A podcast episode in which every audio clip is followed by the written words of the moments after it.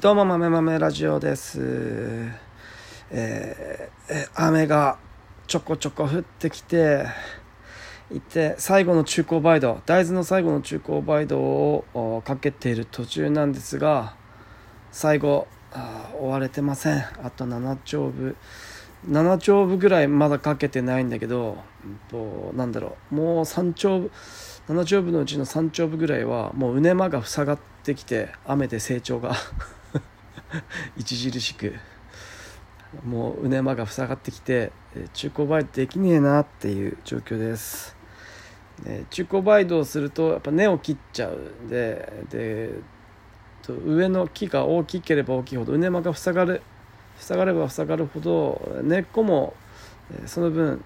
かなり伸びてきてるんで根っこをかなり切っちゃう。今これから開花のタイミングで根っこ切っちゃうと,、えー、とややこしくなるんで、えまずひとまず、えー、3丁分ぐらいは最後の中古バイトは諦める。でただあとそれなりに中古バイトはもうしっかりされているので大丈夫っちゃ大丈夫だけどちょっと不安 なんだよね。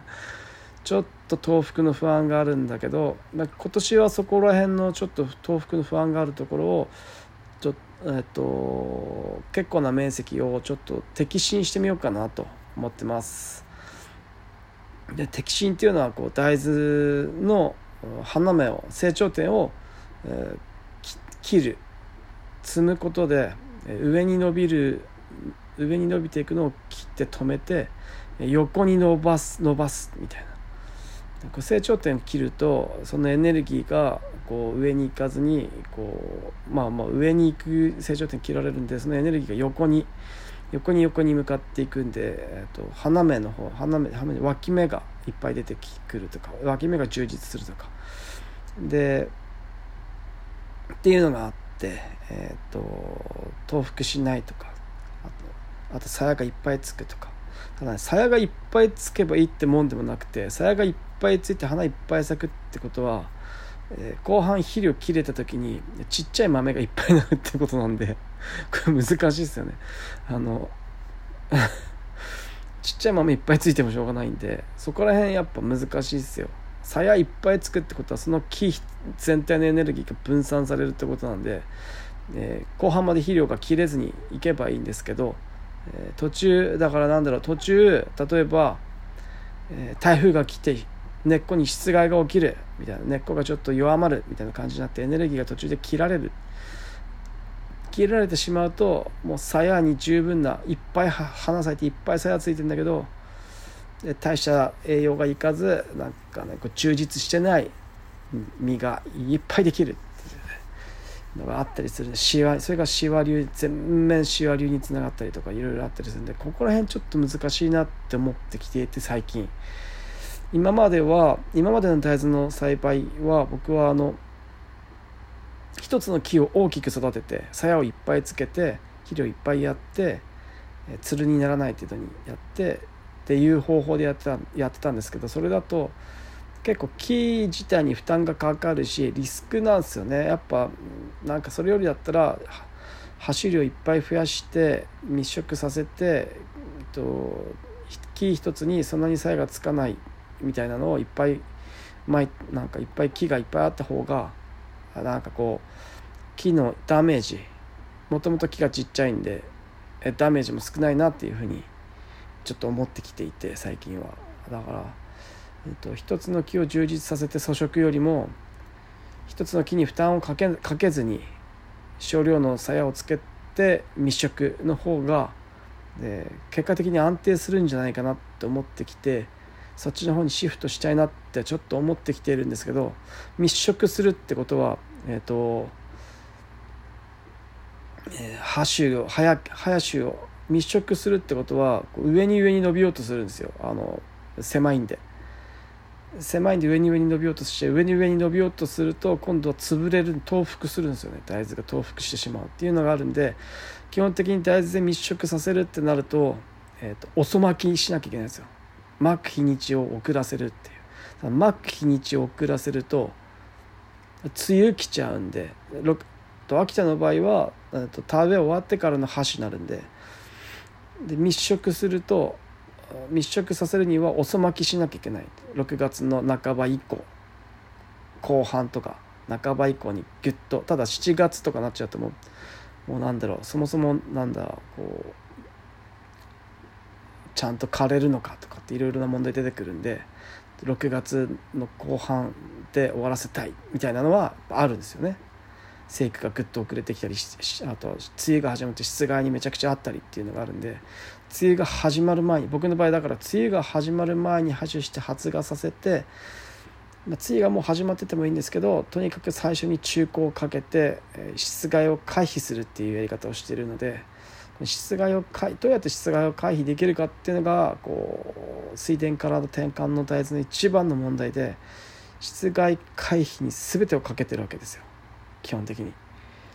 で、えー、除草剤が切れるとか切れないとかっていう問題とかがまたこれこうその人間の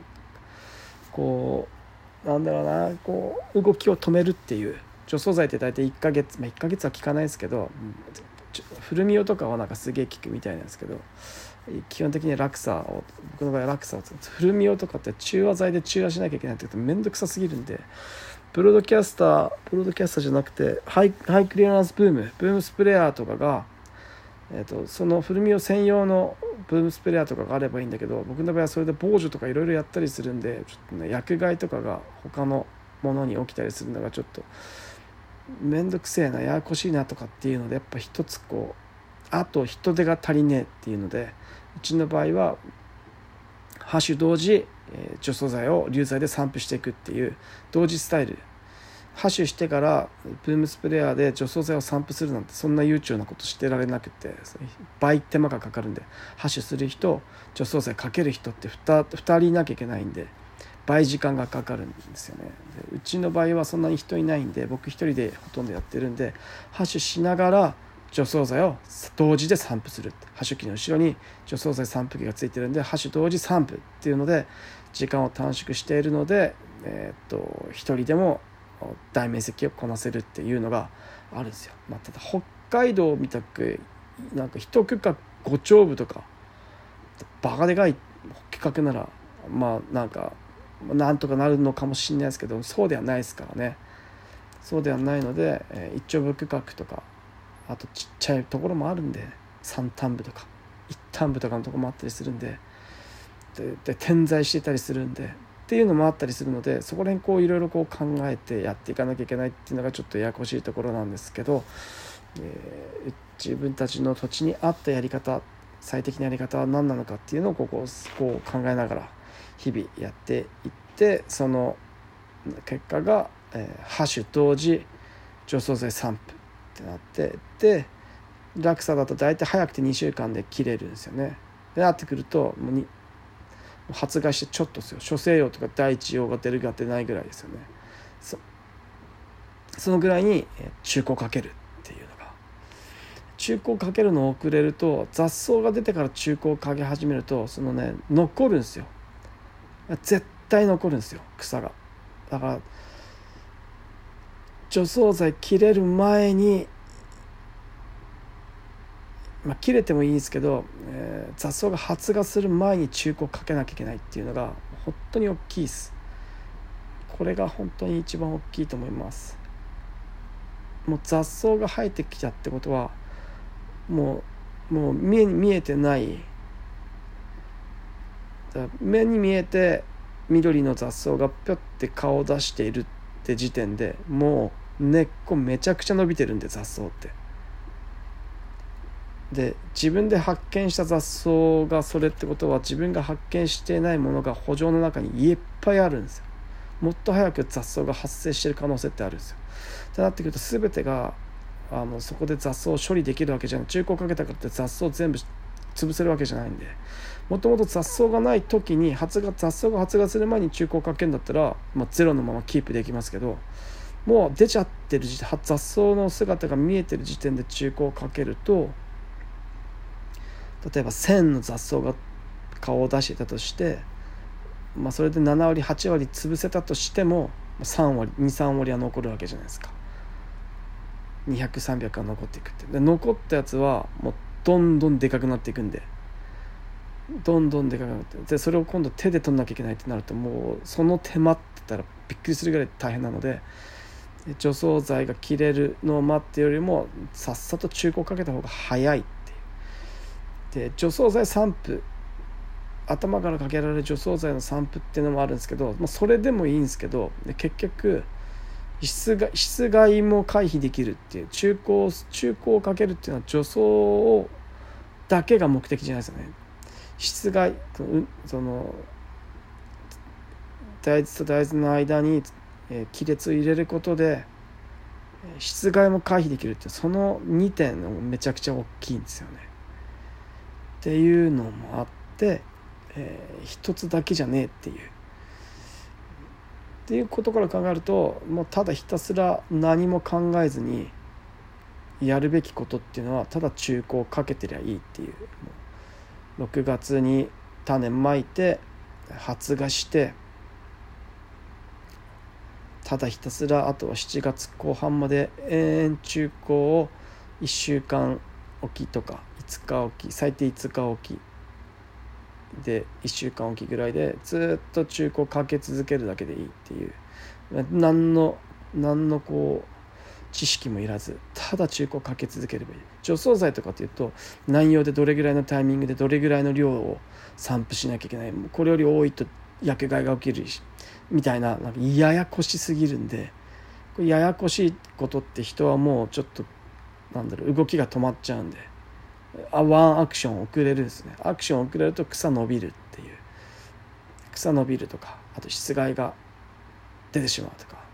ちょっと待たなきゃいけなくて。いろいろこういう問題が起きてくるんでっていうことを考えると何も考えず、えっと、諸西洋一葉が出た瞬間に、えっと、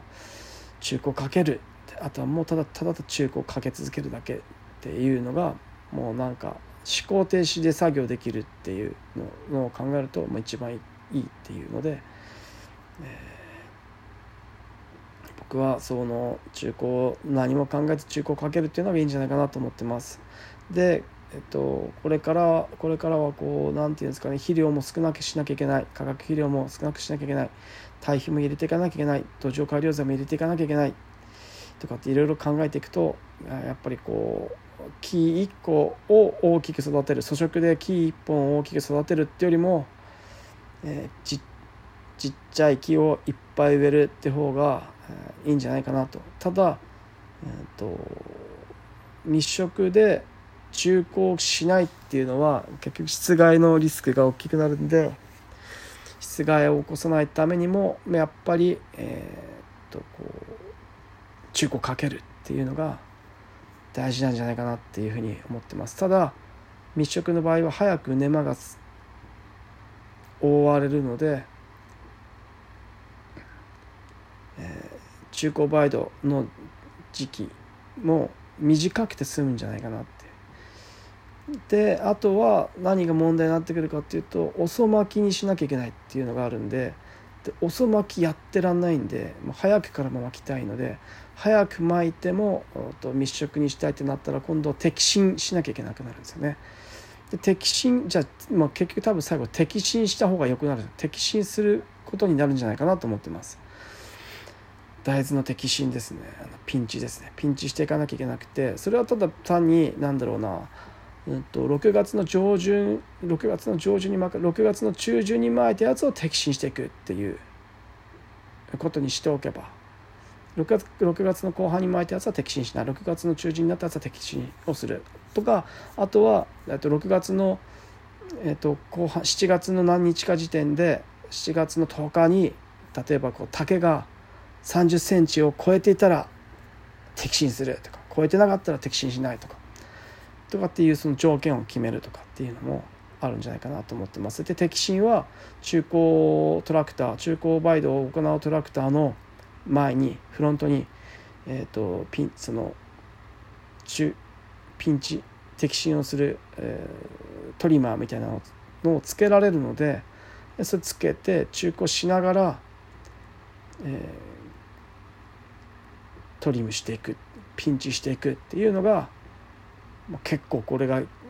ベストなんじゃないかなってちょっと考えてきて考えています。これで一番最高なのがもう肥料を散布しながら中耕しながら摘心していくっていうのがもうこれ最高のスタイルじゃないですか。で例えばもし流剤でそのままそのと中耕梅時に流剤散布機肥料散布機のほかに除草剤の流剤散布機もつけられるんであればなんだろうと中古かけた後に例えば前面にこうトレフォノサイドとか振っておけばそれが通路とか株間に落ちて除草剤効果が効くとか乾いてる時ね乾いてる時に葉っぱにかかったら落ちていくじゃないですか下に。っていうんでなんかさらにこう畝間の草を最後抑えられるんじゃないかななんてちょっと僕思って、ね、これをどうにかしてやっていきたいなと思って、え、おります。うん、でこういう形がなんか秋田の梅雨が多いところではこのやり方でいったらもしかしたらえ、高短臭でずっと平均的な高短臭でいけるんじゃないかなって。やっぱね木を大きく育てるってなるともうつるになる可能性とかと隣り合わせなんですよね。あとねあと発芽率問題。と粗食にすると発芽率悪かった時成り立ちが悪かった時に穴穴の間隔が大きすぎて穴開きすぎるってとこがあるんですよね。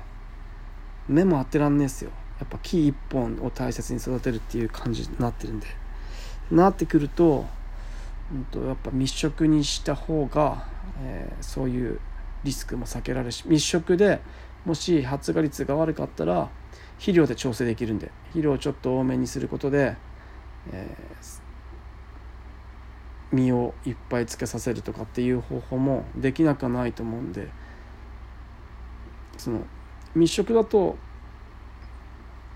失敗した時に、えーと、粗食みたいな栽培の仕方になんとなく、まあ、無理くりですけど変更できる可能性はあるけどそもそも粗食でやってうまくいかなかったら目も合ってらんねえっていうのが巻き直さなきゃいけないとかっていうのが出てくるんで、えー、そういうことを考えていくとちょっと今のところの過程ですけど。こういう感じで、えやっていったら、えうまくいくんじゃなかろうかっていうので来年、まあ、今年来年も絶対いや来年もできるのかな。何かこううちの会社になんかこう僕にもっとこう権限が渡れば そういうのを用意して、えー、まあ、県の人とかどっか誰かに相談させてもらってそういうのが借りられたらいいなと思っていたりするんですけどでそういうのでえー、テストしていきたいなってちょっと思ったりしております。以上「豆豆ラジオ」でした。じゃあねまたねバイバイ。